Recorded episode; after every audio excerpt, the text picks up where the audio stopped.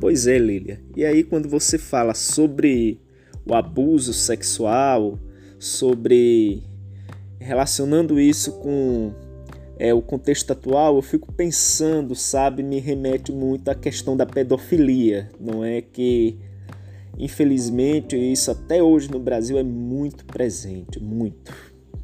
E por que que remete a isso? A pedofilia, a cultura do estupro, porque essas meninas negras não tinham direito ao seu próprio corpo, então elas comumente eram estupradas no lar, não tinha é, no lar né, da, dos homens brancos.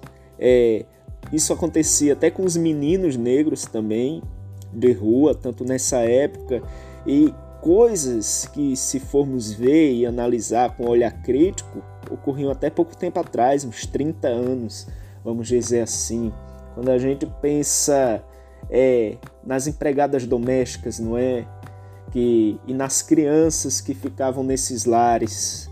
Quando você pensa nas crianças de rua que atualmente que fugiam da FEBEM, das instituições que também passavam por casos de estupro e tinham sua voz silenciada, isso há 30 anos atrás.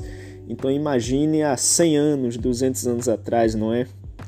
Esse passado ainda está muito presente na nossa sociedade. Ele apenas né, se reformula o discurso, não é? E para isso devemos estar sempre atentos para combatê-lo.